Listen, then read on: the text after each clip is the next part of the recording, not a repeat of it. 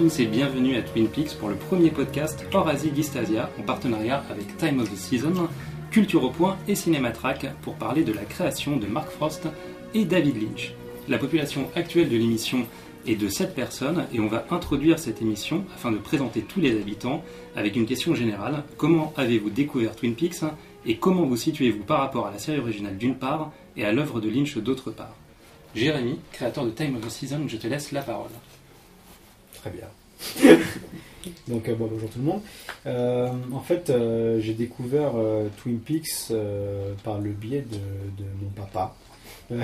J'avais j'avais 7 ans à l'époque et il était comme un il était comme un fou.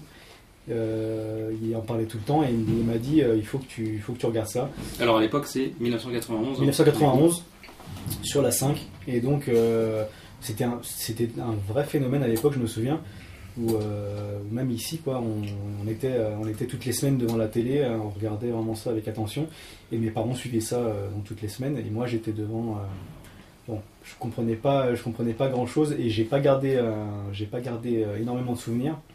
Mais mais il y a un univers qui m'a marqué et il y a un personnage Cooper dont je, je, me souvenais toujours.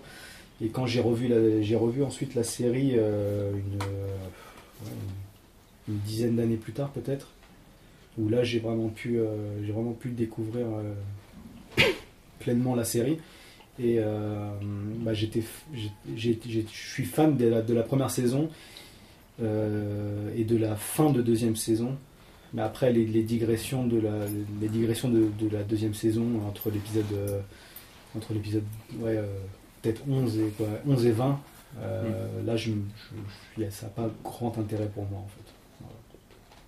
Et, euh, et du coup, euh, sur l'œuvre de Lynch, tu te, tu te situes comment C'est une œuvre que, Bah, tu admires dans son ensemble J'admire dans, euh, dans son ensemble en fait que ce soit que ce soit euh, c'est c'est c'est sorti un peu classique euh, comme une histoire vraie ou dans une moindre mesure Elephant Man ou les trucs euh, très expérimentaux comme euh, même Inland, Inland Empire ou euh, ou même ça a divisé les fans de Lynch mais, mais, euh, mais même ça je suis euh, fan euh, 100% quoi.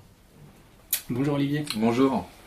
Alors moi, euh, bah moi j'avais 20 ans, donc euh, j'ai découvert euh, Twin Peaks en 91. Je me dépêchais euh, toutes les semaines après mes cours de fac d'aller, de pas rater le, de pas rater le début. Donc j'ai été complètement accro et admiratif dès le, dès le départ, et ça a vraiment, enfin ça a changé ma vision de la télé, moi, Twin Peaks. Et et c'est vrai, alors euh, je suis un petit peu d'accord euh, sur la, la, la saison euh, la saison 2, il y a des il y a des coups de mou mais je suis pas aussi aussi négatif, ça reste une série que que j'aime dans son ensemble jusqu'au bout mais peut-être aussi parce que je l'ai pas- en raison de mon addiction peut-être, il y a peut-être cet effet-là. Mais je l'ai revu récemment, euh, c'est vrai que je trouve qu'il y a des moments euh, il y a des moments vraiment où on sent qu'il y a un, euh, un ennui des scénaristes eux-mêmes à écrire, mais, euh, mais qui se rattrape régulièrement avec des, avec des épisodes qui raccrochent un peu jusqu'à l'épisode final qui était, euh, qui était génial. quoi.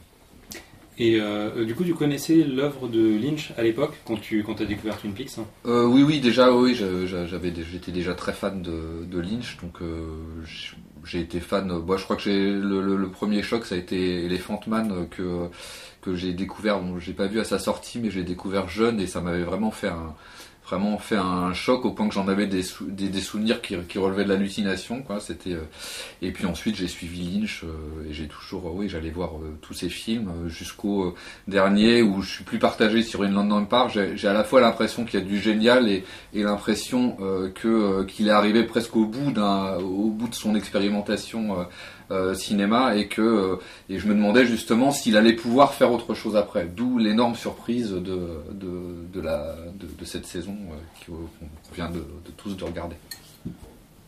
Bonjour Gaël. Bonjour. Alors, ta découverte euh, de Twin Peaks hein Alors, euh, ben, moi, c'est euh, en 91 aussi. Enfin, euh, J'étais tout jeune, je sais plus. Et c'est vrai que ça m'a marqué à l'époque. Euh, C'était un phénomène, oui, mais enfin, autour de moi, enfin, pas grand monde regardait. Et donc, euh, j'étais un peu dans, dans, dans ma bulle et euh, j'ai gardé pendant très longtemps le, le souvenir de, de, de l'agent Del Cooper et de sa relation avec Diane, enfin, euh, où il parlait, avec elle. euh, euh, sur un, petit enregistreur et j'étais un peu fasciné par ça et ensuite bah, c'est avec le, morceau de Moby Go qui reprenait la musique de Badalamenti et ça m'a replongé encore dedans. Et j'ai attendu la sortie du DVD pour regarder une nouvelle fois la première saison parce que la deuxième saison, euh, enfin, j'ai passé le DVD à quelqu'un, je ne rappelle plus exactement qui, et j'ai plus revu le, coffret. Quoi. Du coup, tu as plutôt eu de la chance de ne pas avoir à revoir la deuxième saison. Voilà, mais euh, c'est vrai que j'ai- quasiment de époque, la on- seconde on saison, quoi, enfin en dehors de, de- de la toute fin. quoi, et voilà, et quant euh, à mon rapport euh, à Lynch, euh, je pense que c'est euh, effectivement aussi euh, euh, Elephant Man, euh, que j'avais vu à l'époque en pensant que c'était un vieux film des années 30. Et alors qu'en fait non. Mais pour moi, enfin, Noir et Blanc était égal à vieux film. Et, euh, et après j'ai ressauté euh, sur euh, David Lynch à Avignon. euh, pendant le festival d'Avignon, il y avait une rétrospective à une époque, j'étais encore tout jeune, adolescent, je sais plus. Et il passait, mince, euh, voilà. Et, euh, et ce film m'a, enfin, là, j'ai, je me suis dit, ok, là, je, je suis devant quelque chose de jamais vu, et, euh, et après j'ai vu quasiment tout, tout le film, dont euh, une belle projection à Ressorangis de Lost Highway sur un, un écran géant énorme euh, lors de sa sortie. euh, et euh, ouais, je vois tous ces films depuis. euh, J'écoute sa musique aussi. euh, je- Très bien. Bonjour Sylvie. Bonjour. Alors euh, moi, Twin Peaks, euh, j'ai découvert ça euh, sur Arte euh, lors de la rediffusion de la série il y a peut-être 6 ou 7 ans. Euh, voilà, je savais qu'il y avait un mythe autour de cette série, mais euh, j'avais pas vraiment eu l'occasion ou pris le temps de, de- de la chercher. Et c'est vrai que oui, j'ai un peu comme tout le monde été fasciné par cette affaire Laura Palmer qui recouvre toute la première saison et on va dire les 10 premiers épisodes effectivement de la Mhm. seconde. C'est vrai qu'il y a quelque chose de problématique dans le rythme, dans la structure des, des épisodes qui précèdent la fin. C'est-à-dire qu'après euh, la résolution de l'affaire, euh, on sent qu'il y a un peu de remplissage. Euh, D'ailleurs, Lynch le reconnaîtra, plusieurs acteurs le reconnaîtront aussi.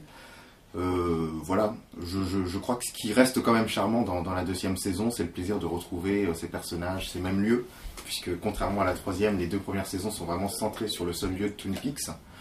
Il y avait quelque chose de, frustrant et d'inabouti dans le dernier épisode, qui tout génial qu'il était, euh, avait quelque chose d'un peu suspendu. C'est vrai que c'était assez curieux de, se dire que, euh, que Lynch et Mark Frost n'envisageaient pas de donner une suite euh, après la, réapparition du mauvais Dale Cooper. Donc voilà, mon rapport au cinéma de Lynch, moi globalement je suis un cinéphile tardif. hein. Moi je suis arrivé au cinéma à la fin des années 90, j'étais plus BD. Mais je me rappelle avoir découvert l'univers de Lynch à travers Lost Highway en 97 que j'étais allé voir au cinéma et qui m'avait saisi, qui reste encore aujourd'hui pour moi l'un des plus grands films, euh, on va dire contemporains. Euh, voilà, donc euh, ensuite évidemment je me suis rattrapé, j'ai tout vu. Je crois que j'aime à peu près tout sauf Sailor et Lula, qui pour moi est un film vraiment problématique sur plusieurs points dans lequel on voit tous les défauts et parfois une certaine part de complaisance de, de l'art lynchien, peut-être qu'on aura l'occasion d'en reparler, mais pour le reste, un peu comme Jérémy, j'adhère à à peu près tout, y compris sa veine très expérimentale comme Inland Empire, qui pour moi est peut-être même l'un de ses plus grands films. Mulholland Drive est, à la fois beau et aussi un peu embarrassant sur la fin, il y a, des choses qui me posent problème. Bref, euh, voilà, je, pense être assez lynchien, même si euh, je ne serai jamais dans... J'ai toujours veillé à ne pas céder au désir permanent d'hyper-interprétation. Il y a des choses qui m'agacent un peu dans des articles que je lis aujourd'hui sur euh, la troisième saison de Twin Peaks. C'est ce côté un peu volonté de donner signe à tout, qui pour moi nuit, euh, on va dire, à l'identification euh, émotionnelle. Moi, j'ai besoin quand même qu'il y ait un- une approche un peu plus émotionnelle, parce que s'il y a vraiment quelque chose de, de prenant, c'est, je crois, euh, la proposition esthétique de Lynch et la manière dont on s'immerge dans les images. Donc moi, le côté machin serait en fait bidule, ça m'intéresse très peu, quoi. Et j'espère que le, podcast ne mettra pas de côté aussi cet aspect-là. On va y revenir justement, ça va être des, un des axes du podcast, cette réception de cette saison 3, parce qu'elle est sujette à, à interprétation et, euh, et donc euh, interprétation multiple, ou est-ce que finalement euh, on peut se laisser aller à, à la, à la voir en laissant euh, l'intellect et euh, la raison consciente de côté? C'est une vraie question dans l'œuvre euh, assez surréaliste de, de Lynch, donc, euh, donc on y reviendra. Euh, bonjour Anel. Salut. Alors ta, ta découverte de, de Twin Peaks. hein. Alors, euh, moi j'étais à la base plus fan de Lynch que. Enfin, Twin Peaks que j'avais vu après. Alors ça remonte à mes années de lycée, donc 2002-2005. C'est à cette époque-là que je découvre Lynch, que je vois tous ces films, que je les revois. Euh, à cette époque-là, c'était aussi les débuts du téléchargement. J'avais téléchargé la saison 1, ou peut-être que le pilote de Twin Peaks, que j'avais vu en VO. Mais mon anglais n'étant pas encore très bon à l'époque, euh, j'avais pas continué. Mais la série continue d'exercer un certain pouvoir de fascination et j'avais très envie de la voir. Donc j'ai dû attendre la sortie DVD, TF1 vidéo, ça devait être 2006 ou 2007, je sais plus exactement. 2008, je crois. 2008. Bon, bah, 2008 alors. Euh, donc quand c'est sorti, je l'ai acheté à la sortie, je l'ai regardé. Je l'ai aimé à peu près sans réserve, même les lenteurs de la saison 2, même la seconde partie. Euh, peut-être parce qu'à l'époque aussi j'avais pas la maturité euh, critique que j'avais aujourd'hui, mais j'avais pas vraiment de réserve. J'avais aimé dans, dans la globalité, je savais toujours que c'était une pièce maîtresse dans l'œuvre de Lynch, donc même même comme ça, remise dans, dans, le contexte de sa filmographie, même si j'avais adoré tous ses films, c'était à la hauteur de mes attentes. Et euh, même si la fin, bah, bon, il y a le film après euh, qui, qui répondait pas plus aux questions non plus, mais euh, même si, même si c'était inachevé, c'est bah, pour le coup 2008, c'était il y a presque 10 ans. Pendant, mm. pendant 10 ans, ça a continué d'exercer une certaine fascination pour moi. C'est une série, je l'ai racheté en Blu-ray quand, quand elle est sortie. Je l'ai revu bon, deux fois ces deux dernières années. Et euh, j'attendais la saison 3 avec euh, impatience. Et puis, euh, quand la saison 3 est arrivée, on va en parler. Alors toi, Kefren, t'avais quel âge en 1991 lors de la division sur la 5 moi, moi, en 1980, j'avais moins 3 ans. ça. Moi, j'ai découvert Twin Peaks il y a 7-8 ans quand j'étais au lycée. Et c'est par le biais de mon professeur de philosophie qui m'a dit de regarder Twin Peaks et aussi Le Royaume euh, de Lars von qui, qui m'a dit que c'était oui The Kingdom et il m'a dit que c'était deux séries euh, qui étaient à part euh, dans, dans, le monde des séries etc. Et qui n'ont pas de fin. Oui et qui n'ont pas de fin surtout Le Royaume ce qui est frustrant mais en même temps intéressant. Bref et, et justement pour Twin Peaks et donc j'ai tout téléchargé. Euh, à l'époque, vu que c'était 2010 ou 2011. Gratuitement Oui. En 2011, il n'y avait, avait, pas le choix. Oui. Et donc, euh, j'ai tout regardé. Euh, je me suis bien ennuyé durant la saison 2. Et, à l'époque, justement, mon prof de philo m'a dit que lui, il n'avait pas fini la série parce que pour lui, la série n'avait plus d'intérêt une fois qu'on avait retrouvé le meurtrier. Et concernant l'œuvre de David Lynch, euh, j'étais déjà un fan de Lynch au lycée où j'avais regardé Eraserhead, je crois, en seconde, quelque chose comme ça, par hasard sur TCM ou une chaîne comme ça. Et j'avais trouvé ça génial et du coup j'ai tout regardé, même si euh, ces films plus classiques euh, on est un peu genre une histoire vraie, hmm. comme ça. Je préfère sa vision expérimentale et même très très radicale, genre ses premiers courts-métrages ou, ou même Inland Empire ou, ou Mulholland Drive ou Lost Highway. Et je crois que c'est tout. Et j'ai suivi la carrière de Lynch euh, même après, justement, ses clips et, les courts-métrages, ses collaborations dans la musique.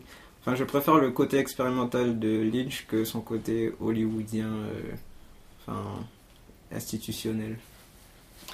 Euh, très bien, bah, moi c'est par, en fait, par David Lynch que je suis arrivé à Twin Peaks, c'est par la découverte en, 97 de, de Lost Highway, qui a vraiment été un film très important euh, pour moi, pour la construction de, ma cinéphilie et qui m'a fait voir tous les films de Lynch. Euh, donc j'ai découvert toute sa filmographie.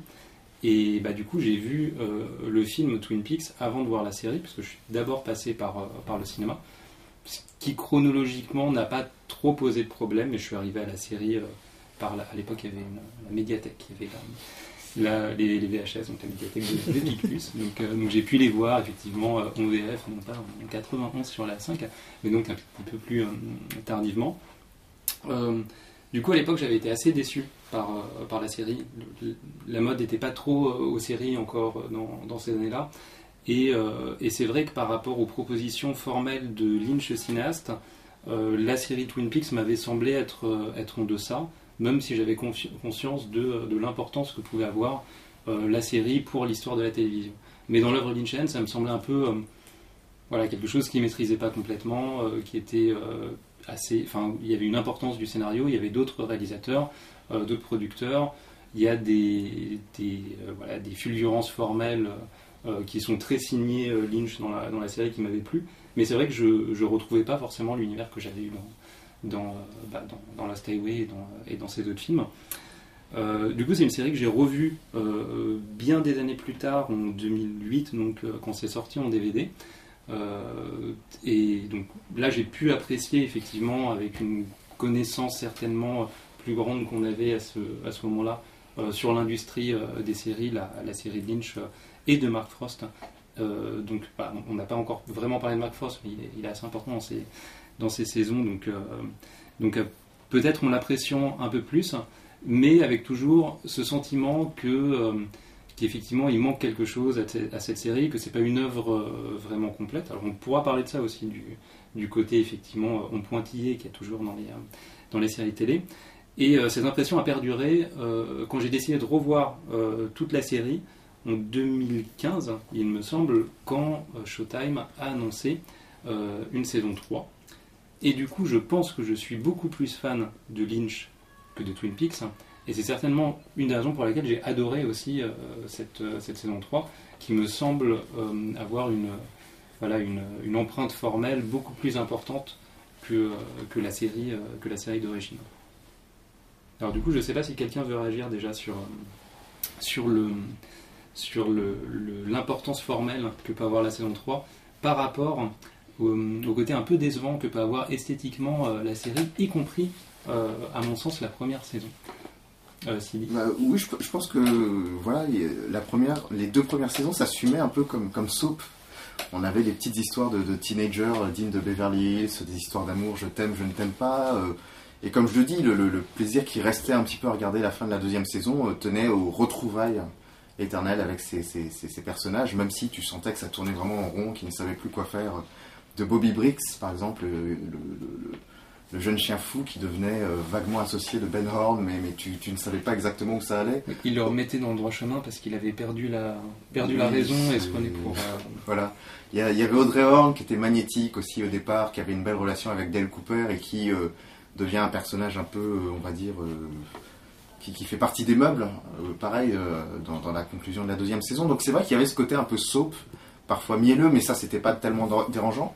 C'est vrai que la, première saison tenait vraiment sur ça, sur euh, le, travail euh, post-vertigo de, retour de Laura euh, Palmer via sa cousine, le personnage formidable du père aussi, incarné par Ray Wise. Il y avait vraiment des choses assez, assez puissantes et pour le coup très lynchiennes. Donc voilà, je comprends que certaines personnes qui étaient un peu réfractaires au côté un peu lisse et soap de la série d'origine aient trouvé dans cette troisième saison qui pour le coup dit quelque chose de ce qui est devenu Lynch aussi depuis, parce que depuis il a réalisé beaucoup de films. Depuis, euh, c'est vrai qu'il n'a pas tourné depuis 10 ans, mais il a aussi fait d'autres choses entre la méditation transcendantale, la peinture, enfin voilà. On sent qu'il se laisse aller aussi maintenant à une expérimentation formelle à laquelle, qu'il n'avait sans doute pas envisagé à l'époque. Tu regardes cette saison 3 de Twin Peaks et tu regardes Blue Velvet, tu te rends compte qu'il y a aussi eu une vraie évolution de sa part. Donc euh, je comprends que les gens qui sont adeptes de cette part plus ambitieuse et plus arty du cinéma de David Lynch aient trouvé dans cette troisième saison quelque chose de beaucoup plus excitant euh, dans la structure, au niveau esthétique. Euh, Donc moi-même, tout en ayant un attachement affectif pour la, pour, euh, pour la série d'origine, je dois reconnaître que cette troisième saison est vraiment sans commune mesure. ouais. Olivier?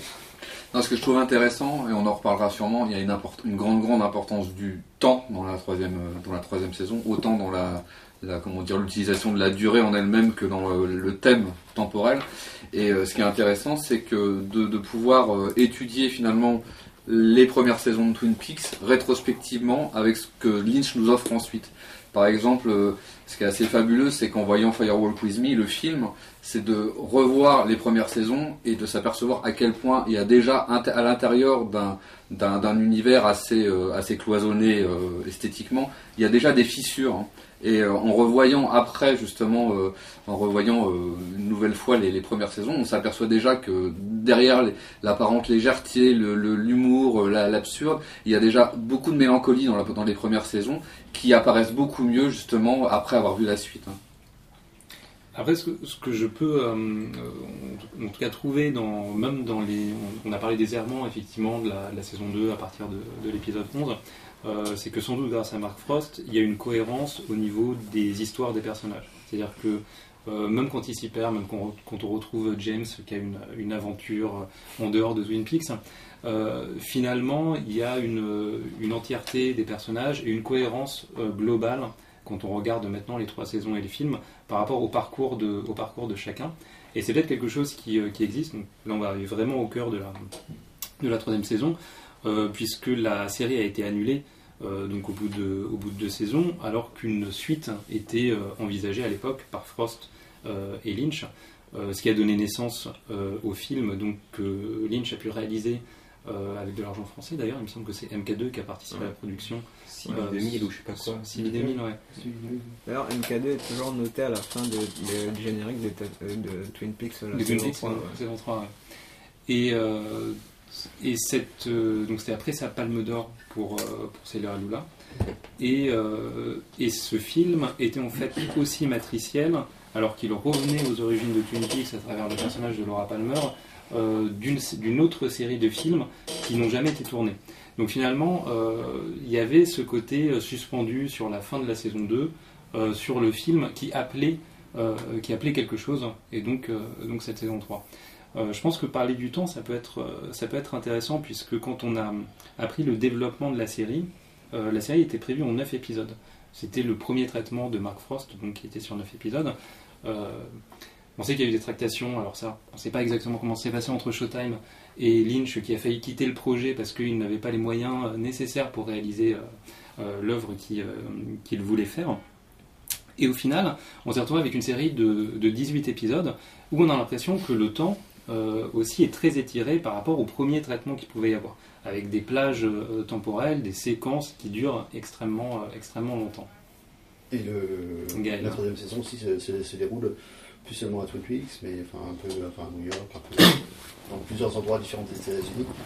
Donc euh, d'un point de vue temporel aussi, c'est aussi intéressant de, de voir euh, les allers-retours entre Twin Peaks euh, et les autres endroits. C'est- Bah, c'est vrai qu'on était très centré à la fois dans les deux premières saisons, on était quasiment exclusivement à Twin Peaks, coupez-moi si je me trompe. Euh, dans le film, on était dans l'État de Washington, euh, mais euh, du coup, on était bah, pas très loin de, de Twin Peaks. Alors si on allait un peu à la frontière canadienne, pardon, dans, dans la série aussi. Mais par contre, c'est vrai que, que tout de suite, dès qu'on commence cette saison 2, il y a un éclatement, euh, cette saison 3, pardon, il y a un éclatement temporel et on se retrouve de manière complètement inattendue à New York. Alors comment est-ce que vous avez reçu ces, ces premiers épisodes et cet éclatement euh, géographique pardon Alors, Donc, Je vais en parler. Moi, euh, quand j'ai vu les deux premiers épisodes, en fait, à la base, même si après euh, j'ai changé d'avis, je me suis dit, ok, Lynch a de l'argent, il peut faire le projet qu'il voulait faire au cinéma, il n'avait pas vraiment envie de faire Twin Peaks, mais là, il peut faire le film qu'il avait peut-être dans sa tête, et il se sert de Twin Peaks comme véhicule pour, pour faire ça. C'est pour ça qu'on est baladé un peu à New York, un peu... on voit le Nevada, le North Dakota, la Californie, enfin, pas mal d'endroits. Et puis même au début, enfin, il y a toute l'histoire autour d'Hastings et tout, on se dit où, où ça nous mène. On a plein de, de, de storylines comme ça, un peu disparates. Les, les- on va dire les, les liens entre les différentes storylines sont, sont vraiment confus au début, quoi. Enfin, c'est c'est totalement déconnecté. Il faut attendre plusieurs épisodes avant de commencer à faire les liens. Donc, au début, je me suis dit, ok, il, il nous fait un deux en un là. C'est- Lynch qui fait son Joseph Co. Il, il reprend ce qu'on lui donne et il fait son film à côté. Et euh, mais en fait, non, ça va beaucoup plus loin que ça. Je pense après, euh, quand, quand on voit un petit peu le, le projet qu'il avait en tête et jusqu'où il voulait amener sa, sa logique. Euh, Kefren Non, mais oui, c'était pour parler des deux premiers épisodes. Justement, euh, et pour le lier avec euh, la thématique du temps, euh, comme l'évoquait Olivier avant, c'est euh, justement Lynch, dans les, dans les premiers épisodes, remet euh, effectif le temps des séries. À l'époque euh, du binge-watching et des choses comme ça, ça veut dire on comprend pas tout lors des deux premiers épisodes et on est obligé nous-mêmes de subir la durée de ce qu'est l'apparition d'une série, c'est-à-dire d'attendre chaque semaine le nouvel épisode pour avoir la suite. C'est alors que cette pratique avait carrément disparu avec l'arrivée d'Internet et des choses comme ça. Enfin, l'arrivée des séries euh, sur, à la demande, on n'avait plus le, temps de entre les épisodes justement de se faire notre propre série. Ce que Lynch a réinstauré euh, avec euh, la saison 3 de Twin Peaks et c'est ça qui était intéressant dans les deux premiers épisodes, c'était d'être désorienté comme on avait pu être désorienté en voyant les films de, David Lynch à l'époque ou même en suivant la première saison de Twin Peaks. Gaël Ah, alors moi, en fait, euh, la réception de- des premiers épisodes, c'était assez particulier. Enfin, en fait, euh, bah, je l'ai lu à Cannes, en fait. Donc, euh, c'était pour la première projection presse de, la journée. Et, donc, de voir la série sur le grand écran, c'est quand même autre chose. C'est un, moment important. Ensuite, ce qui était bien, c'est que pour les besoins euh, de- du clic euh, et euh, des numéros papier, euh, tous les journalistes avaient vu, euh, avaient téléchargé euh, les deux premiers épisodes euh, avant la projection presse, donc il n'y avait personne dans la salle. faut dire que la Projo canoise et la Projo presse ont eu lieu après la diffusion sur Showtime. C'est Ouais. quand même très, très étrange. Mais... Donc euh, donc euh, c'était vraiment une condition idéale pour moi. Enfin, euh, euh, personne et euh, voir ça sur grand écran. Et, euh, et les deux premiers épisodes en fait euh, se, se suivent. Euh, Il n'y a, pas eu de générique euh, entre le premier et le deuxième épisode euh, lors de la projection à Cannes. Mais t'as eu les chromatics au double R quand même. C'est exactement, c'est juste qu'il n'y a pas de générique, ça, ça, ça- ça continue. Quoi. Et, euh, et donc, euh, enfin voilà, donc euh, effectivement, euh, euh, j'avais entendu parler euh, de, euh, de ce- cette idée de, de- de faire un, un film euh, quasiment sur 18 heures, quoi. Et euh, enfin, je l'ai pris un peu comme ça, ouais, euh, effectivement, plus comme euh, comme euh, comme une difficulté euh, actuelle bah, de, de- des, des artistes réalisateurs, réalisatrices, de de quand ils ont un, un- un projet un peu à part, de plus pouvoir le faire au cinéma et de devoir passer notamment par la télévision euh, Mm. pour pouvoir s'exprimer. quoi. Et, et je pense qu'effectivement c'est, plus un, très très long métrage euh, qu'une série. hein. Après, c'est vrai que Twin Peaks rappelle est, est une œuvre sérielle euh, à l'origine, et je pense aussi ce que disait Ketren sur, sur l'attente entre les épisodes et sur l'interprétation qu'on peut avoir et sur la maturation euh, d'un épisode sur l'autre sur une semaine, donc qui est vraiment un côté très sériel, a aussi son importance sur, dans, dans, euh, dans la manière dont on appréhende cette saison 3 La de, réception de, de, euh, de sûr, enfin, euh, Mulholland Drive aussi, euh, normalement ça devait être une série. Mm. Et euh, c'est, euh, ça a été, enfin, il l'a fait comme un film. Et euh, je pense que les, euh, les, euh, les œuvres de, de, de Lynch, euh, ben, il les, il les pense pas. Enfin, je, dire, euh, je pense pas qu'il, ait pensé cette troisième saison comme euh, euh, cette idée de réflexion après chaque épisode, de laisser un peu le spectateur pour réfléchir, mais, mais plus que, enfin, c'est juste, euh, c'est sa vision et. euh, Alors, Ça, je pense pas parce que euh, même, même euh, par exemple, je prends l'exemple de l'épisode 8. Euh, l'épisode 8, il faut savoir qu'entre le 8 et le 9, il y a une semaine de, il y a une semaine de pause. Et, euh, et c'est pas anodin. Euh, il te sort, un- il te sort ce- cette déflagration dans l'épisode 8 et, et qui te laisse, et qui, laisse maturer ça pendant une semaine parce qu'on sait qu'il n'y aura pas Twin Peaks pendant une semaine. Je pense que rien que ça, on sent qu'il est, il est conscient de ses effets et, et, euh, parce que le calendrier, je pense qu'il est, je pense qu'il est connu. Je pense que c'est lui. Je pense que Mm. a dû lui dire ou quoi. Ou c'est peut-être lié à la production, je sais pas. Mais en tout cas, euh, en tout cas, rien que ce petit, ce, ce petit truc de laisser maturer comme ça le spectateur juste après ce- cet épisode-là, c'est un petit signe qui, qui- qui a, il a une conscience quand même du, du- de dire que de dire que c'est un film de 18 heures. Bon, euh, il l'a peut-être dit, mais euh, mais je pense que ça c'est c'est encore Lynch qui euh, c'est encore Lynch qui fait son troll quoi. Mais parce que quoi, je pense que Frost et lui sont quoi, ils sont ils sont conscients que ils sont conscients que c'est vraiment une série et que et euh, voilà. le- Kefren. Et donc, oui, ce que je voulais dire pour aller du sens de Jérémy, c'est que même le fait que ce soit euh, découpé en 18 parties et le côté sériel joue parce qu'il y a un côté aussi cérémonial à la série, justement, où, la série c'est toujours un programme et, enfin un épisode est toujours comme un programme où à la fin ça se finit par le concert au double R, etc. Il se passe ça, il se passe- ça commence comme ça, etc. Et il y a ce côté qui est un peu euh, une espèce de céré- cérémonie euh, moderne ou païenne qui donne un côté occulte au cinéma ou à la télé ou aux images que David Lynch a toujours revendiqué. euh, C'est la messe catholique. euh, oui, voilà, c'est une sorte de maître parce que il est dans la dans la bio de Lynch, il a toujours dit qu'il était influencé par la télé, enfin qu'il était fasciné par la télé comme pouvoir qui s'exerçait chez les gens, euh, enfin qui rentrait chez les gens dans leur maison et comme ça et qui leur qui leur montrait des choses, etc. Et il y a, il y a cette volonté, une espèce de magique à chaque fois de de faire réapparaître la série et de nous donner Mm. comme une sorte de, de nouvelle cérémonie euh, à, regarder. joue- Il joue, et pas, à il joue voir. absolument pas sur, euh, il joue, il joue absolument pas sur les codes classiques euh, sériels. Il n'y a pas de, y a pas de cliffhanger, il n'y a pas, il y a- il y a- Ouais, voilà. Il a, voilà, pas, ce genre de choses, mais, euh, mais euh, voilà, on sent, qu'il- on sent, on sent vraiment qu'il maîtrise ses effets quand même et, euh, et qu'il y a ce côté, euh, voilà, comme tu disais, il y a ce côté messe, il y a ce côté, il y a ce côté programmatique où euh, voilà, on sait comment ça va, on sait comment ça va se dérouler à peu près. euh, on, on sait qu'après la fin, il y aura, on aura notre, on aura notre, notre concert, on aura notre générique. Et, euh, et rien que ça, déjà, c'est c'est imposer, c'est imposer un, un modèle, un modèle sériel, quoi.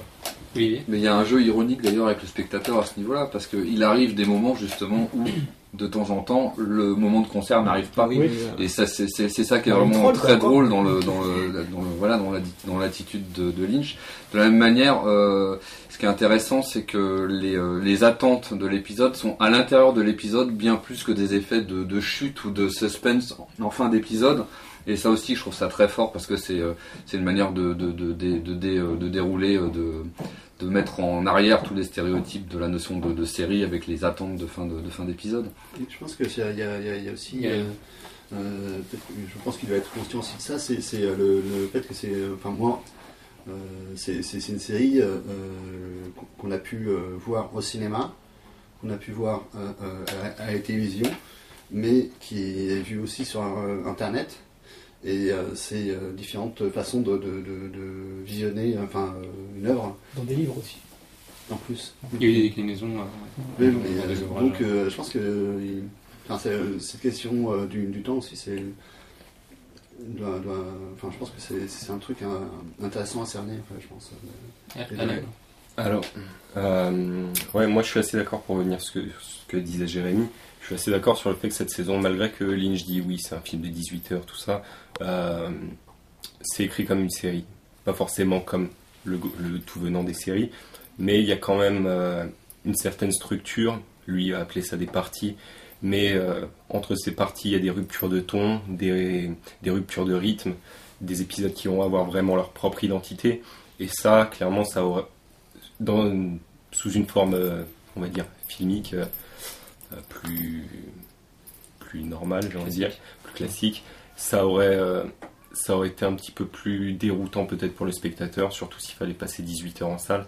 Mais ne serait-ce que, que pour ça, et puis après, je sais pas quelle part appartient à Lynch, quelle part appartient à Mark Frost, mais euh, c'est très pensé vraiment dans la structure, même si ça joue pas sur voilà tout tous les effets un peu choc comme le cliffhanger mais il y a, il y a un côté puzzle dans, dans l'écriture en dehors de, du puzzle qui est l'intrigue. Puis il y a un côté défricheur aussi, comme, euh, comme, la, comme la, série, euh, la série de 91, où ça avait complètement euh, brisé, euh, brisé les codes. Et, et voilà, les gens en en 91, quand ils ont vu Twin Peaks, ils se sont dit qu'est-ce qu'on fout là, qu'est-ce qu'on voit, qu'est-ce qu'on.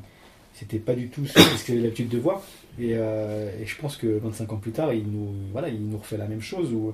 Où euh, même, euh, même sur des séries un petit peu qui sortent un peu du, qui sortent un peu du lot, comme par exemple je citer The Leftovers, qui ont, qui ont des fois des, des, des, des, bribes comme ça ou des, choses un peu abstraites ou, ou une, ou structure un peu différente de ce qu'on peut voir. Il, il- il- voilà, il va encore plus loin que ça et, et il nous propose une, une nouvelle vision de, de- une nouvelle vision de la série télé en gros et euh, je pense que on va en- on- voilà ça va être euh, ça va être le, le précurseur de, de- de- d'une nouvelle vague en fait je pense euh, sérielle Sidi. Oui, moi je, je- moi j'ai vu la série de deux manières. C'est-à-dire qu'au départ, je, je voulais euh, euh, tout voir d'une traite, voir les 18 épisodes une fois que la série serait terminée. Donc c'est vrai que j'ai j'ai pas, euh, je me suis pas jeté sur les épisodes dès euh, euh, qu'ils étaient accessibles au mois de mai-juin. Euh, c'est au début des vacances en juillet que je me suis dit bon tiens, je, vais quand même m'y- mettre. Et moi j'ai regardé donc les 10 premiers épisodes euh, quasiment d'une traite en deux jours. Voilà, c'est vrai que ça devient très vite addictif. Euh, cette forme de dissémination, tu as forcément envie de voir ce qu'il va donner dans l'épisode suivant. Donc j'ai d'abord fait l'expérience de tout voir d'une traite, presque l'expérience de voir le film euh, euh, d'une traite.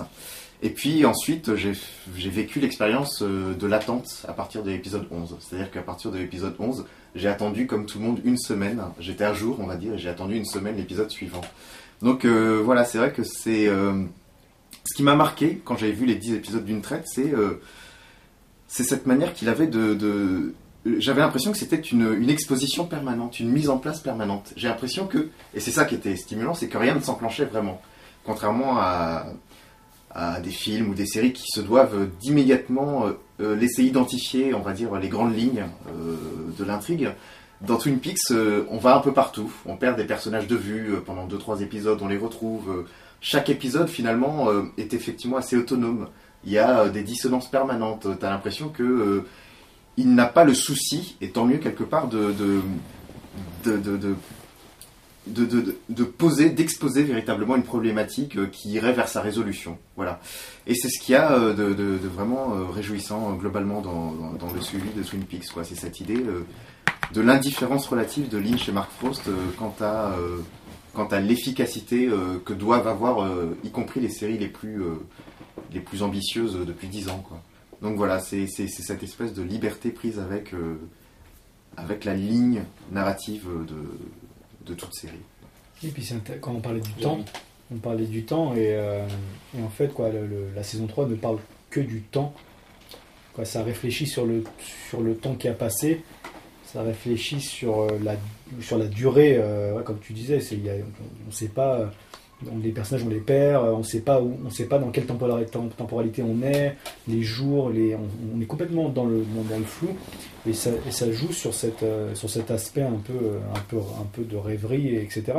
Donc, donc même ça, c'est un, format purement sériel parce qu'au cinéma, on peut pas avoir, il prend le temps, il prend le temps de, de faire ça dans, dans un épisode et dans, dans le cinéma, comme tu disais, on, on est obligé d'avoir des repères euh, parce que sinon c'est- foutu.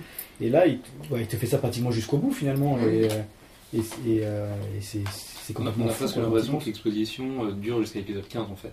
Euh, le 16, euh, Bah, le en- nœud en narratif gros, oui. commence à se, Et il, à est- se et en fait, il étire, et il donc, étire le temps, mais en fait, euh, et, euh, et que- comme on, on disait qu'il n'y avait, pas de- il y avait pas de truc classique de, de la série, mais en fait, euh, finalement, c'est nous, il nous force, il nous force nous à, à presque, euh, à presque imaginer les, les, les, les- codes en fait, euh, et les, les indices, et les- etc. Donc finalement, c'est presque nous qui, qui faisons la série qu'on a envie de voir finalement. C'est assez, euh, Ouais, c'est c'est de ça dont. c'est assez fascinant. C'est que je vou- c'est ça que je voulais apprendre, c'est justement euh, l'écart entre les épisodes nous permet de faire notre propre série euh, dans notre tête justement. Enfin, comme les, y a à peu il y a une- la série c'est il y a une c'est divisé en à peu près trois parties, c'est-à-dire de l'épisode 1 à 3, 3 à 16 et 16 à 18 en fait. Et de l'épisode 3 à 16 que la, la, la période de Doogie quoi. Et genre on suit une espèce d'errance de rêve euh, de rêve général en fait. Et, et, cette part, et, et dans ça, David Lynch met plusieurs pistes, plusieurs intrigues, et à chaque semaine, on peut se faire notre intrigue de savoir qui fait quoi, pourquoi, comment, etc. Et c'est ça qui est stimulant. Et c'est pour ça que je pense que l'attente est importante. euh. Je pense qu'on a eu beaucoup de chance parce que ce cérémoniel justement d'un épisode par, euh, par semaine, c'est quelque chose qu'on a pu vivre parce qu'on l'a vu euh, cet été, la série Twin Peaks, mais elle sera plus jamais vue comme ça. Maintenant, euh, effectivement, comme, comme le disait Gaël, je pense que ça sera un bloc voilà, de, esthétique, narratif de 18 heures et que quand on décidera de voir la saison 3 de Twin Peaks, on les verra d'une traite parce qu'il n'y aura plus cette, voilà, cette attente. Moi, c'est vrai que c'est quelque chose que j'avais euh, alors, qui me semble qui est assez inédit. euh, et c'est beaucoup plus restreint, mais dans une certaine mesure, je l'avais pas vécu sur l'univers sériel depuis Lost et la Oui, fin de la fin de. Lost en fait, où il y avait ça, c'est-à-dire que chaque semaine, euh, on attendait ce qui allait se passer. Euh, la semaine suivante, on voyait des interprétations, on en parlait avec un, un microcosme du coup qui était de plus en plus réduit dans Lost, Mm. donc à l'époque, donc, au début des années 2000. Euh, et qui là est, est- est encore plus réduit pour, euh, pour Twin Peaks, mais j'ai l'impression qu'on a beaucoup de chance d'avoir euh, d'avoir pu vivre, vivre ça en fait, ce moment ça, de... joue, ça joue là-dessus parce que quoi, euh, Lynch et Frost te, te disent euh, voilà, t'as vu ça, mais c'est pas ce que t'as vu il y a 25 ans, et ce qui t'a vu il y a 25 ans, tu le reverras plus jamais, tu le reverras, tu le revivras plus jamais. Et euh, il, il le dit à nous, mais il le, il le- il le dit aussi à ses personnages qui, qui sont complètement désabusés et qui, et, euh, qui, cherchent, qui cherchent quelque chose du passé sans, sans jamais réussir vraiment à le trouver. Il y a le personnage de Bobby qui, est, qui était insupportable dans les, dans, les, dans les deux premières saisons et qui est, qui est presque mon personnage préféré dans la, saison 3, car c'est que- c'est quelqu'un qui a, c'est qui a, qui a évolué, qui a vieilli euh, physiquement déjà, on, le- on les voit tous vieillir, et Bobby, on le voit, et euh, voilà, on le voit dans son regard, il y a, il y a- il y a- il y a une mélancolie, il y a un côté désabusé qui, qui, qui- voilà, c'est, c'est- c'est- voilà, Twin Peaks saison 3, c'est, c'est le temps qui a passé, et, et c'est, voilà, c'est, c'est super beau. quoi. Et ouais, pour rebondir sur ça, bah, pour moi, la- toute la métaphore, c'est c'est en une scène, c'est dans le final d'ailleurs. C'est euh, la scène de sexe entre, entre Richard et Linda, ou Dale et, et Diane, où clairement, ces gens-là ont eu une relation euh, peut-être 25 ou un petit peu plus avant, euh, Mm. on ne sait pas exactement. Euh, ils- ont des sentiments l'un pour l'autre, ils essaient de, de, bah, de avoir une relation sexuelle, mais quelque chose ne marche pas. C'est C'est des, c'est des- et, et les deux sont. Il y a un malaise. Alors, pour moi, c'est une autre thématique importante, c'est justement le Lynch qui joue avec les souvenirs euh, de son, des spectateurs de son cinéma et sur le fait de ramener les acteurs de, de Blue Velvet et le couple jeune de Blue Velvet. Euh, donc, dans, dans Twin Peaks, l'apparition de, Diane est quand même formidable pour ça et qui est effectivement une attente extrêmement importante puisque c'est un personnage qui est, euh, fantasmé. Et, euh, donc, dès qu'elle apparaît, en fait, il y a toute une mythologie qui se crée par rapport au cinéma en fait de, Lynch lui-même. Ouais, et ça, bah, pour le coup, c'est vrai que c'est une ressomme. Il ramène des acteurs qu'il avait fait tourner dans ses films. C'est pas un hasard non plus. Il ramène Naomi Watts, qui en plus est censée être la sœur de Diane. Donc le fait qu'il ramène voilà, ces acteurs qui, qui, est- qui sont des icônes de son cinéma pour en plus en faire une petite famille, je pense pas que ce, ce soit un hasard. Olivier? Oui, alors je- pour le, le couple de Blue Velvet, j'ai retrouvé complètement ça. J'ai, je trouve qu'on ressent une émotion particulière parce qu'il y a une espèce de d'effet de, de, de, de renaissance là. Enfin, je trouve d'ailleurs, que- enfin moi, ce qui me frappe dans la série, c'est qu'à chaque nouvel épisode, on a l'impression que c'est toujours un effet de renaissance, une espèce de nouveau rêve qui euh, qui renaît à chaque épisode. Puis il y a la mort après, quoi. Oui, Chaque complètement. C'est c'est un, c'est une série qui est hantée par la mort. Hein, avec les- Totalement. et euh, ce qui m'a, ce qui m'avait frappé, et ça avait, fa- ça avait fait partie un peu de, bon, de la méfiance qu'on a peut-être eu, eu tous un petit peu avant le, avant le premier épisode. Je sais pas si vous vous rappelez les, les, les photos qu'on a vu passer avec toute cette équipe euh, vieillissante où euh, on était à la fois, on était à la fois sceptique et en même temps on se disait mais qu'est-ce que c'est, qu'est-ce que c'est beau de les voir comme ça, etc. Et en fait, à l'arrivée quand la, quand la, quand la, série 3 commence, il nous, il nous, en fait, il nous, euh, nous renvoie toute l'émotion effectivement que peut, que, peut- nous faire ressentir cette, euh, cette photo. Et ce qui est, ce que je trouve vraiment fabuleux euh, dans, cette dernière saison, c'est que euh, il, autorise une, autorise une rédemption de ces personnages en fait. C'est-à-dire qu'effectivement, Bobby, qui était un des personnages les plus désagréables des, premières saisons, est un des plus beaux ici. Que à contrario, euh, le personnage d'Audrey, qui était la plus lumineuse, est complètement euh, brisée et, complètement bouleversante dans cette, euh, dans cette euh, troisième saison. Chaque, chaque personnage a à la fois le droit, le, le, le droit d'être, de, de devenir négatif et de, et de, de, de revenir dans En la fait, a lumière. Il y, a toujours un parallèle entre, entre les personnages de Twin Peaks et les acteurs eux-mêmes, où on, on- quand on arrive, on- il y, a y a des fois on n'arrive plus à différencier le perso, l'acteur, et, euh, et ça rend les choses encore plus poignantes. Quoi. euh, Bah, la femme à la bûche, c'est quelque chose de- Voilà, de, de- c'est terrible. voilà. Ça mêle, ça mêle fiction, réalité, ça mêle, ça mêle Twin Peaks, ça mêle le- le- l'œuvre de Lynch, et tout ça mélangé, ça mêle quoi. Et ça parle du passé sans pour autant euh, jouer sur, la, sur une quelconque nostalgie. Et il, il cou- il coupe court à justement la nostalgie en te disant euh, non mais essaye pas quoi, ça, ça, ça sert à rien quoi. Oui, et ben, pour continuer sur cette idée, euh, effectivement, c'est comme aussi euh, oublié, le couple euh, dans, dans le, le commissariat de Twin Peaks euh, avec euh, la secrétaire dont j'ai oublié le nom. Et qui justement. Lucie Oui, et qu'elle et ne sait pas utiliser le téléphone portable, et etc. Et- et juste-.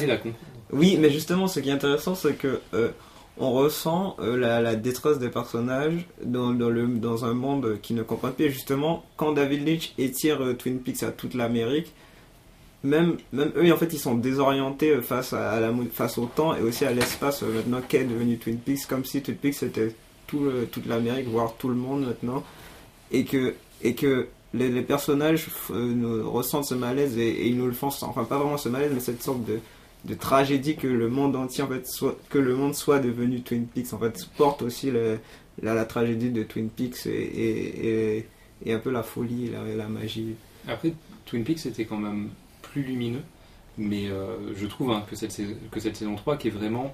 Alors, effectivement, il y a une mélancolie, moi je sais pas si c'est de la nostalgie, Jérémy, tu, tu penses pas, mais, euh, mais c'est vrai que cette série a une tristesse perpétuelle euh, parce que ça filme, il- Lynch filme aussi le vieillissement, son vieillissement, d'ailleurs son propre vieillissement, le vieillissement de ses acteurs, et aussi la mort au travail, parce qu'il y a eu plusieurs acteurs qui sont décédés, il y a plusieurs épisodes euh, qui sont dédiés à la mémoire euh, des acteurs qui ont pu participer euh, à cette saison 3 et qui sont morts ou qui sont morts, qui sont morts avant. Et justement, il y, a il y a eu beaucoup, dans l'appréciation de la série, beaucoup de personnes qui, étaient fans de Twin Peaks de 91 qui n'ont pas aimé cette saison 3 parce que ça n'avait rien à voir avec la série de l'époque. Mais je trouve qu'au contraire, il, il, il y a eu une continuité parfaite à travers le fait même de filmer, par exemple, ces visages qu'on connaît par cœur depuis, euh, depuis cette série et qui ont vieilli. Et donc on les retrouve et chaque apparition, effectivement, euh, amène une sorte de mélancolie. On, retrouve des gens qu'on n'a pas vus depuis, euh, depuis 25 ans. Et d'ailleurs, par rapport à cette question du temps, ce qui est intéressant, c'est la manière dont il euh, réexploite des images de la série originelle. Certains acteurs donc sont morts en cours de tournage, comme La femme à la bûche, avec d'ailleurs une scène d'adieu qui est assez hallucinante. J'ai jamais vu ça, je crois. C'est-à-dire euh, mourir dans une série et en même temps que tu meurs euh, euh, dans, dans la vie. Je sais pas trop comment ça s'est préparé. Espèce de mort en direct. Enfin, C'est ça, Ça pourrait sembler malsain, mais ça ne l'est pas du tout. C'est d'une beauté incroyable quand Hank dit euh, Elle nous a quittés. C'est à la fois un magnifique hommage à l'actrice et euh, au personnage.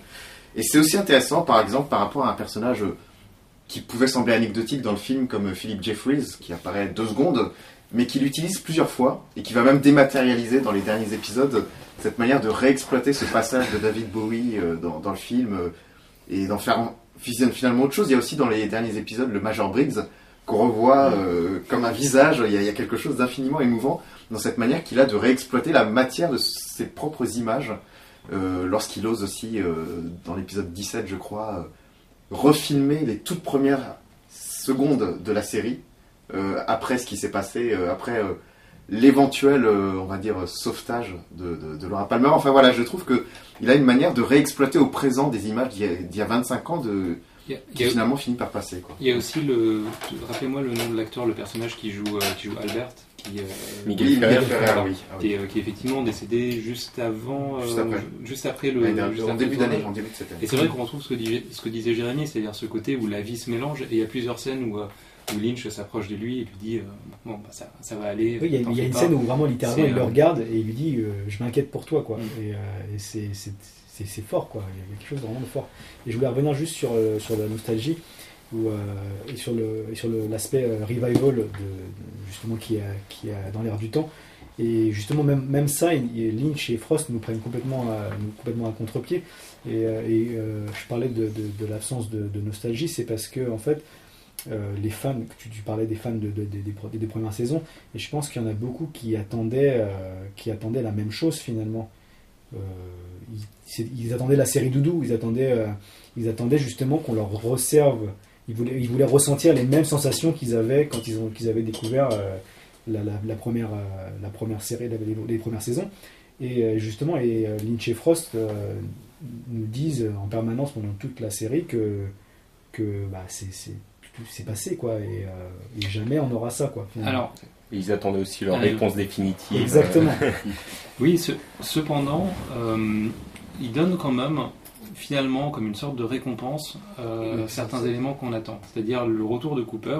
Par Oui. exemple, il y a, je crois que ça dure un épisode et demi, où on retrouve le Cooper tel qu'on l'a vu dans la série originale de, ça c'est le processus de toute de- la saison en fait. De, Doggy. Doggy, c'est euh, Doggy, c'est le, c'est le bébé quoi, et au fur et à mesure il évolue et, et Ça dure pas longtemps. Et Mais c'est la série qui évolue, euh, c'est la série qui évolue, Et, et euh, et plus on va vers la fin, Voilà. plus euh, C'est ce côté I am the FBI, et ensuite il balance le. bah, c'est iconique, c'est parce que plus on va vers la fin, plus la série elle se retrouve finalement et Avant de se reperdre. avant de se reperdre. Mais justement, mais c'est ça qui est, C'est un peu euh, fan Et- service, mais c'est pas Et du c'est pas fan service, c'est complètement logique dans la dans, dans, dans la progression de, de- de- Du personnage. épi- du personnage et de Et, la série. et l'autre C'est pas élément, putassier, tu vois. Parce que la série s'appelle quand même Twin Peaks The, The Return, tu vois.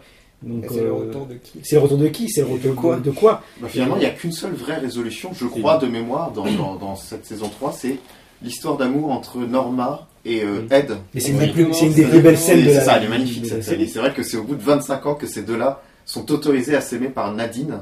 Et c'est vrai que c'est la seule euh, récompense qu'il donne effectivement aux fans de la série originale. Bah, il y a Oui. quand même. C'est le seul happy end réel, la Ah, seule oui. conclusion, la seule. Ah, on a quand même la mort de Bob et la mort des Devil Coupe, enfin, qui, qui sont aussi des conclusions pour au moins ces Ouais. deux personnages-là.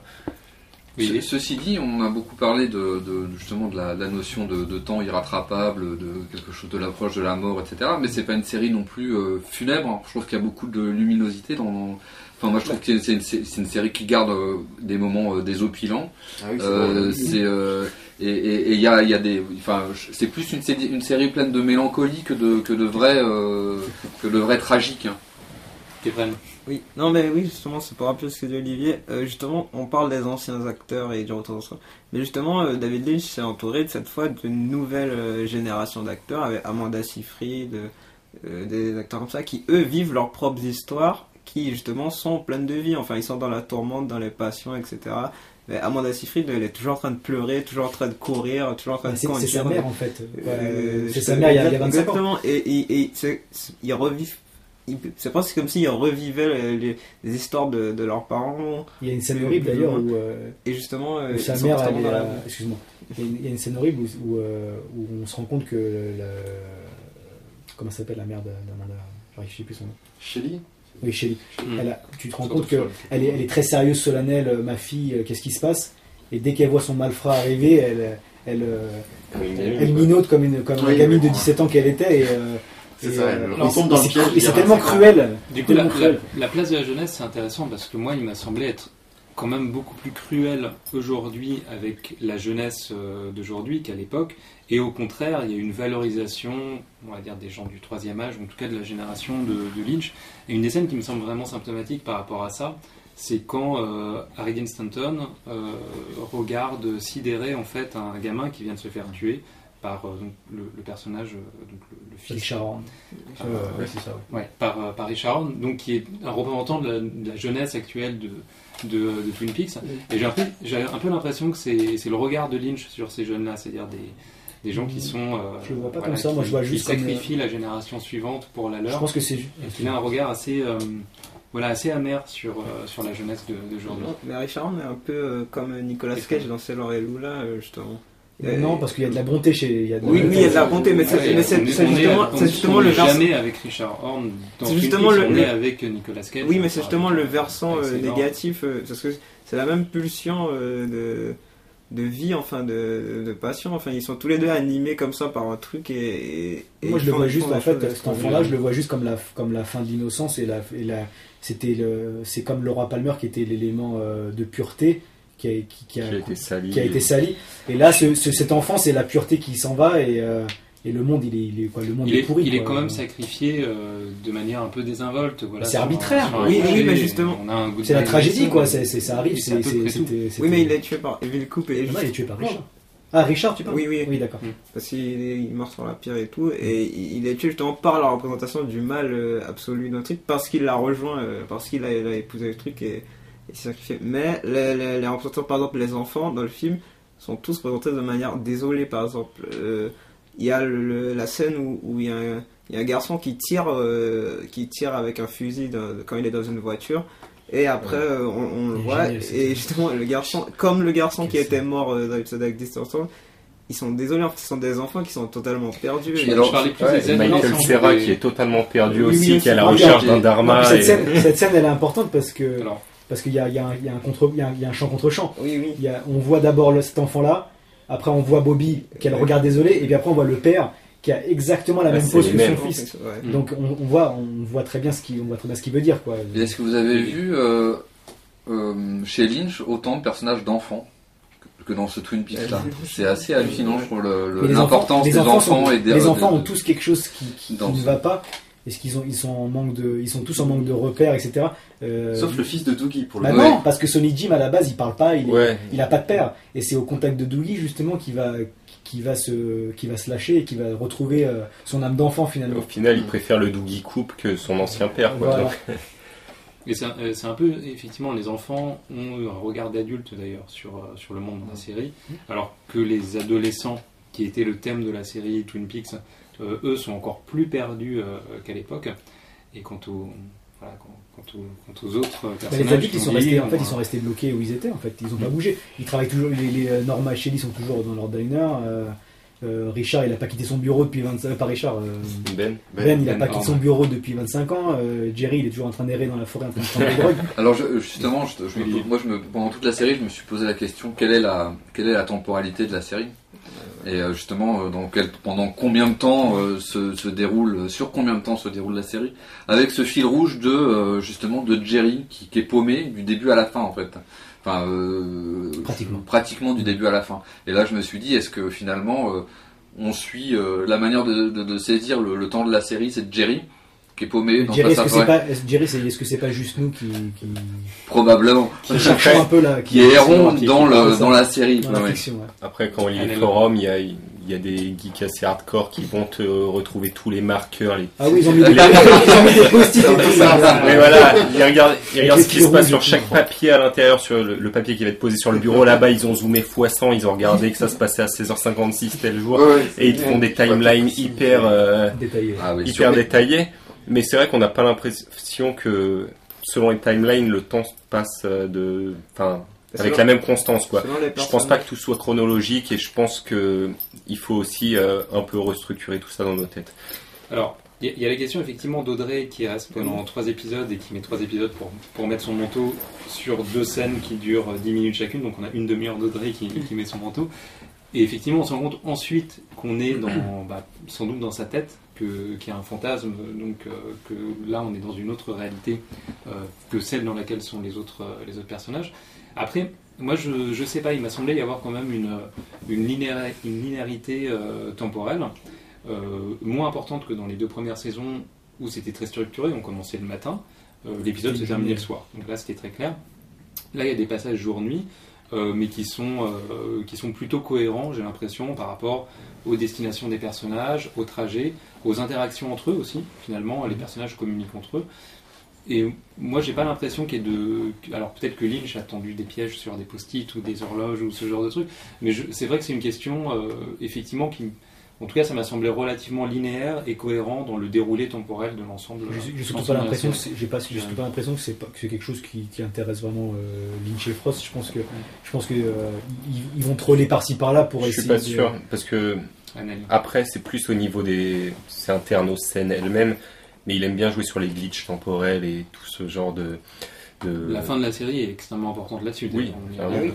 Mais justement, le fait qu'on sache pas la temporalité, ça, ça aide à, à- Il nous perd justement pour cette scène-là. Oui, mais ça aide justement à nous, à nous plonger dans justement le- le- le- le- l'arc de certains personnages parce qu'ils vivent leur propre truc dans leur propre temps. C'est comme si, c'est déjà qu'on est éclaté dans l'espace, chaque personnage a son propre espace. Ça veut dire euh, Doogie, il est là euh, Nevada, Las Vegas, ils sont à Twin Peaks et ils ont leur propre temps presque qui, qui correspond à l'espace où ils sont. Moi, je- Si, dis. je crois que le seul point un peu déceptif, réellement déceptif de, de cette saison, ce serait la ligne Horn, en général. C'est-à-dire que c'est vrai qu'on est heureux de retrouver Audrey, euh, retrouver Ben, retrouver euh, Jerry. On voit donc qu'il y a le fils, enfin le fils supposé de, de Audrey Horn, c'est ça? C'est le fils? Ouais. Euh, Alors, oui, voilà. ouais, c'est sûr que c'est son fils. Enfin, c'est ça, c'est un peu la question. C'est le fils de Evil Coupe et de. Ouais. Et je crois que c'est la Alors, part. Evil Coop, ça reste. Bah, il aurait, il violé Audrey dans son coma. Mais oui, Audrey, par contre, euh, assume la. En tout cas, c'est sa mère.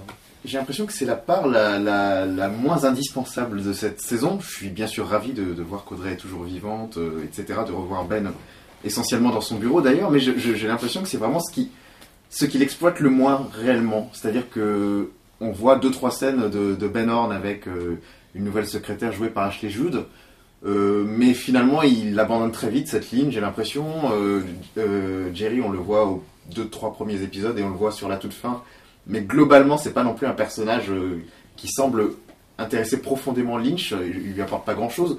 Le jeune, un peu chien fou, bon, bah, deux, trois séquences près, j'ai pas été très intéressé non plus par sa ligne. Quant à Audrey, mis à part de voir qu'elle est devenue une femme un petit peu euh, miséreuse, si je puis dire, pareil, je, mis à part le, petit clin d'œil euh, dans, dans l'antépénultième épisode avec la danse, je, voilà, j'ai pas l'impression que au-delà de simplement ramener les acteurs pour faire coucou, il est véritablement euh, voulu euh, construire quelque chose autour de cette famille-là. Moi, c'est pas quelque chose qui m'a beaucoup touché en tout cas. Alors, Non, justement, moi, le, le- enfin, Richard Hans, je crois, c'est euh, le, enfin, le, le- le petit jeune euh, euh, complètement euh, sociopathe.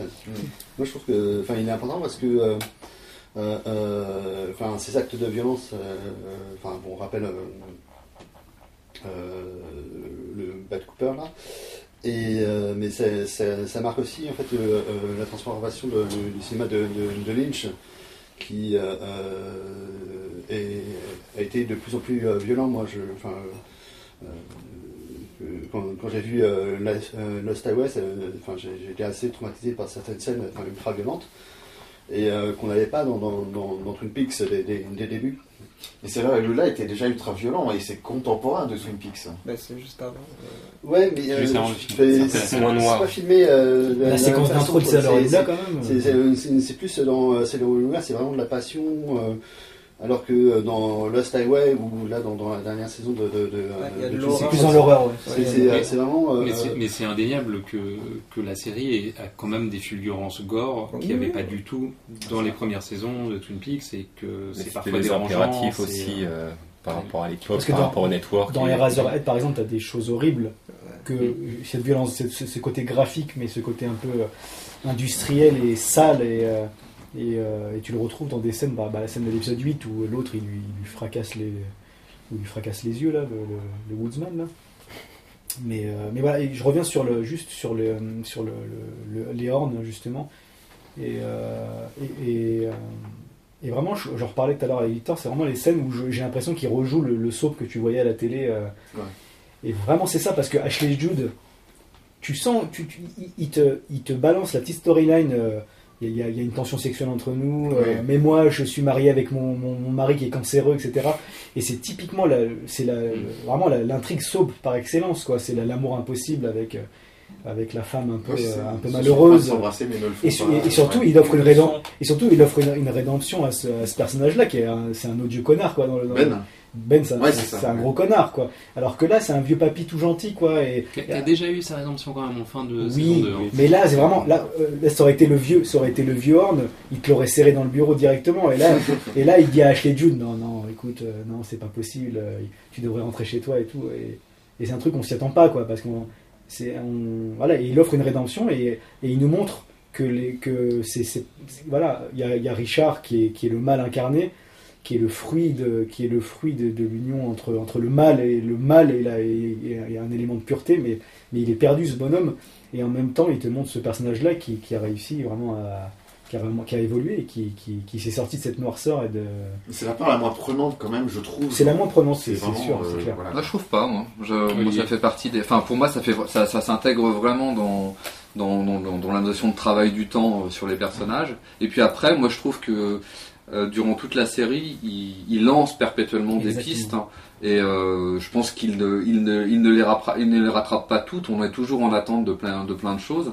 Il les rattrape souvent, c'est-à-dire que il nous lance parfois des énigmes. On dit mais où est-ce qu'il nous, où, où nous mène-t-il? Il va et il finit en général par nous, euh, juste par nous rattraper, par nous remettre sur une piste, mais par en relancer une autre en général. Puis elle se répond, C'est ce elle qui- se répond autrement par le biais qui- d'autres personnages, des fois. Et c'est ce qui se passe finalement à la fin du, à la, à la fin de la série elle-même. Euh, Mais c'est vrai que moi, moi je reviendrai un peu Sidi sur le personnage d'Audrey notamment, qui euh, est l'épisode 13, alors que du coup la série monte effectivement en intensité jusqu'à cet épisode 8 qui expose une mythologie euh, donc sur laquelle on va, on va peut-être revenir euh, juste après. Il y a des, des, des débuts effectivement de déroulement, et donc les, les nœuds se défont un peu sur les épisodes suivants de manière assez rapide. Et on arrive à cet épisode 13 où il y a quelque chose qui est extrêmement attendu, qui est le, retour d'Audrey, alors que déjà pendant les 40 minutes qui précèdent, euh, il s'est pas passé grand-chose. Il, a joué avec euh, déjà nos attentes une première fois, avec une scène où il y a une femme qui doit quitter la pièce et sous le regard donc, euh, d'Albert qui, le fait, qui le fait magnifiquement et qui prend bien 5-6 minutes. Donc ça, il l'a fait. Et il le rejoue avec le personnage, avec le personnage d'Audrey. Et, là, je trouve qu'il y a vraiment, euh, en tout cas, il y a une vraie déception dans, euh, dans cette scène, aussi par la capacité de, de, l'actrice à incarner ce que lui demande, ce que lui demande Lynch, cette espèce de passage par, euh, par tous les sentiments qui, me, qui moi, m'a rappelé un peu le, les, les, euh, les scènes de- d'audition de, Mulholland Drive, sauf que bah, à l'époque, Naomi Watts euh, et donc ces actrices y arrivaient. Là, j'avais une petite, euh, une petite gêne jusqu'à la fin de, enfin la résolution de, de cet arc d'Audrey où finalement il donne un peu au spectateur ce qu'il veut voir, c'est-à-dire qu'elle refait la danse. Donc là, il fait le côté un peu fan service et finalement il le retire quasiment immédiatement en lançant quelque chose. Donc on imagine qu'elle est folle dans un asile, dans un hôpital, dans le coma peut-être. Euh, du coup, il le retire directement au spectateur. Et ça, c'est le seul bémol du coup que j'aurais sur, euh, sur la série, cette utilisation du personnage d'Audrey. Et cet épisode 13 où, où voilà, finalement, je comprends les intentions, elles sont un peu trop visibles, et, euh, et finalement, voilà, c'est quelque chose que je trouve un peu moins, un peu moins réussi. Alors, Gaël Deux. Sur. euh, pas parler. C'était. Euh, ben, justement, sur le, le cas d'Audrey, euh, moi je pense que c'est justement comme. Je pense que la série a un dialogue euh, à chaque fois avec le spectateur, euh, une sorte de cérémonie. Enfin, David Lynch communique avec le spectateur. Euh, je pense que justement le, le- le retour d'Audrey, c'est, il le montre de manière euh, fantasmée. Mais en fait, ce sont les spectateurs qui, qui attendent le retour d'Audrey. Dans la série, quand on suit la, la saison 3, On s'en fiche un peu en fait de, son personnage. Et quand elle arrive justement, il, le- il le montre euh, comme si elle était prisonnière euh, d'un rêve, d'un fantasme, mais elle est prisonnière du fantasme des spectateurs. Elle fait la danse que attendent les spectateurs, et justement, juste après cette danse, il la retire pour montrer qu'elle qu'elle- qu'elle se regarde au miroir et qu'elle est prisonnière de l'image qu'on a d'elle. Et Oui, mais il a le- fini avec elle comme ça. Tout le discours de la saison, c'est de dire que finalement, on ne retrouve pas la série Twin Peaks qui est prisonnier du regard des spectateurs de la série Eh ben, d'origine. justement, tu Mais oui, je mais Je Audrey, vois pas la justement, nécessité en fait de le dire dans une scène avec Audrey. Il Oui, mais- quand même oui, mais- un personnage comme Andy, par exemple. C'est-à-dire, quand on retrouve Andy et Lucy, ils sont identiques à ce qu'ils étaient il y a 25 ans. Oui, mais dans la mythologie, ils sont plus importants qu'Audrey, finalement. Oui, voilà, justement. Mais- Hmm. Ah. Dans la mythologie, Audrey était quand même quelque chose d'assez Bah, important. euh, Ah, C'était un des ouais, personnages je les plus, bah oui, les plus appréciés des, des Mais spectateurs. justement, Non, mais dans la il- saison il- 3, juste, je sais pas. Justement, il a, il a apprécié, mais justement, David Lynch, il, de- dans, dans la cohérence de la série, dans, dans- j'ai envie de dire, dans l'ambiance de, de cette saison, c'est- il la traite de manière cruelle parce que justement, c'est la saison qui, qui a cette et, et lui, elle, elle peut finir que comme ça, que prisonnière de, de son- comme, de je- son- comme je disais tout à l'heure, euh. Jerry, je disais, qu'il- je disais qu'il qui un peu symbolisait euh, le spectateur qui erre un peu à essayer de retrouver les bribes. Et ben Audrey, ça peut, elle peut cristalliser l'attente, l'attente des, des- des spectateurs, les, les- voilà, ce, ce qu'ils attendent, ce qu'ils veulent voir. Et finalement, euh, voilà, parce que après, Oui, mais- après chaque épisode, tu voyais sur les réseaux sociaux euh, où est-ce qu'elle est Audrey, on veut voir Audrey. euh, finalement, finalement, comme tu le disais, c'est toute l'histoire de cette saison 3, ce qu'il fait avec, euh, avec Cooper, au final, avec Douillet et avec Cooper sur toute la saison. Mhm. Donc je, je vois pas pourquoi il les fait sur ces scènes un peu Et douloureuses. peut-être que c'est, avec, mais il, veut, il veut peut-être être cruel avec le, le- Ah le personnage, voilà, ça, il veut désenchanter le, le Il a, personnage. il a même réussi à exploiter des personnages pas tellement secondaires, mais Nadine a un rôle à jouer dans la saison. Euh, le docteur Jacobi, je sais pas s'il a un rôle à jouer dans la saison, mais quand même, euh, il apporte quelque chose de plus intéressant avec un personnage comme euh, le docteur Jacobi et ses délires radiophoniques. tu vois, il y y, a quand même quelque chose dans l'exploitation de chaque personnage. Même James, qui réapparaît assez tard, finalement, on le voit très rapidement au premier épisode et il vient au bout du 13e ou 14e. Il y a quelque chose d'émouvant à le voir dialoguer avec ce jeune anglais. C'est vrai qu'il n'a pas un rôle très majeur, mais il y a quand même quelque chose de fort dans l'exploitation du, vieillissement de, de James. Et Audrey, c'est vraiment les attentes pathétiques Audrey- du public. Quoi, Voilà, mais moi j'ai trouvé le C'est traitement. peut-être la série sur le gâteau, mais finalement Et c'est c'est pathétique, et c'est voulu, Voilà, c'est voulu, c'est pathétique Moi, parce que finalement les attentes du public elles sont pathétiques. Quoi. Ouais, voilà, j'ai trouvé le, le euh, truc vous, à la hauteur vous de retrouverez pas ce que vous avez vu, on- je le redis. Et, euh, et cette danse, même à la fin, on n'y croit même pas, quoi. On n'y croit pas sa danse. Elle, elle, on la sent, elle a envie de retrouver, euh, elle a, elle a envie de retrouver sa jeunesse, elle a envie de retrouver, voilà, quelque chose, une, une grâce qu'elle qu'elle a C'est plus. fini. Mais Audrey est morte en fait. Audrey est morte et Sherilyn Mais Fern, la- la, et- la carrière de Sherilyn Fern elle est et- morte aussi. Et, et moi, moi, enfin moi, c'est moi personnellement, euh, le personnage d'Audrey dans la troisième saison me bouleverse parce que je trouve que euh, Lynch commence par euh, par une scène qui est quasiment malicieuse, qui est euh, latente, ironique, le- la scène qui ne démarre pas. Il n'y a rien qui démarre dans cette scène. Il poursuit ensuite, euh, il poursuit la scène qui, enfin, qui continue, euh, qui continue, qui a l'air de continuer éternellement, jusqu'à en fait montrer que bah, finalement euh, toute la, tout, tout le caractère lumineux de ce personnage est complètement explosé. Elle n'existe plus, elle est fissurée. Et on est à nouveau là. Là, pour le, pour le coup, je disais qu'il y avait peu de tragique dans la série. Mais s'il y a un élément vraiment tragique dans la série, c'est vraiment le personnage d'Audrey, qui est, euh, qui est, qui est complètement voilà qui ne reviendra pas elle a elle a totalement elle a totalement totalement disparu et tout tout ce qu'on tout ce qu'on perçoit d'elle de positif dans cette série c'est un pur fantasme Et c'est dans cette logique, le, le- le mari qu'on a en face, qui est, qui est, un, qui est un mec un peu, un peu difforme. euh, un imbis en fait ouais, c'est c'est- c'est quelque chose comme ça. Et il est, il, est, il est totalement blasé, le mec, quoi. Il en a marre d'Audrey, quoi. Il, il la supporte pas parce qu'elle est, elle est insupportable pour le coup et qu'il sait pas quoi faire pour la, pour la contenter. Et justement, ça, ça peut être aussi ça, c'est c'est de voir euh, ce, ce mec-là qui est en face. Et, il, est face aux attentes du public et il est blasé, quoi. Donc en gros, euh, voilà. Mais pour le coup, je trouve que c'est du côté de, de Cheryl Lee qu'il exploite le mieux cette question-là euh, du fétichisme. C'est-à-dire que Cheryl Lee euh, était euh, un peu sacrifiée aussi dans la série d'origine. Certes, on la voyait à travers sa cousine, euh, etc. Mais c'est vrai qu'elle disparaissait aussi assez vite. Dans cette troisième saison, il la montre au tout début, il la montre, je crois, dans le tout dernier épisode, on la voit pas avant. Pourtant, elle est dans chaque euh, générique, hein. c'est-à-dire qu'elle est toujours là avec Cheryl Lee, et on la voit en transparence lors du générique. C'est pour ça que dans Ouais. générique, je pense qu'elle est. C'est ouais. Et euh, ce qui est intéressant, c'est euh, comment à partir du 17e épisode, il reprend des images de Firewalk With Me. On sent qu'il va y avoir quelque chose de fait avec elle et sa réapparition réelle, enfin la réapparition de Cheryl Lee et de la potentielle Laura Palmer euh, sur la fin, a quelque chose de, je trouve assez beau pour les fans d'origine de la série parce que il utilise aussi le vieillissement de Cheryl Lee qui était extrêmement sexy dans Firewalk With Me. Et euh, pour moi, il y a quelque chose de plus beau dans, dans le fait de voir enfin réunis euh, Dale et Cheryl. Je veux pas dire ce qui se passe, mais je trouve que là, pour le coup. Là, pour le coup, allez, on y va. Là, pour le coup, dans, dans, dans, dans, dans la manière dont, euh, tel un Scotty, Dale Cooper va quand même ressusciter le personnage de, de, de, de, de Laura Palmer en, en, la, en s'introduisant presque dans, dans Firewall Quiz Me, je trouve que là, il y a quelque chose, pour le coup, de plus fort dans la réexploitation de, de, de, de l'attente du spectateur. euh, voilà. Je, je trouve que là, pour le coup, là où avec Audrey, il ne fait que que simplement nous montrer effectivement le- la, la décrépitude d'une figure euh, glamour. Avec Lee, il y a quelque chose de plus beau et de plus émouvant au niveau de- du vieillissement de l'actrice même et au niveau de cette impossible récupération de ce personnage de Laura Palmer qui est à la fois éternellement mort et qu'on essaie quand même peut-être en vain de, de ressusciter. Donc euh, voilà, je trouve ça un peu plus bouleversant, la réexploitation de la figure de, de Cheryl Lee, euh, Laura Palmer. Alors pour le coup, je trouve ça, je trouve les deux d'autant plus bouleversants qu'ils agissent pour moi en miroir en fait. Je trouve que d'un côté, il tue Audrey et de l'autre côté, il autorise Laura Palmer à renaître en fait.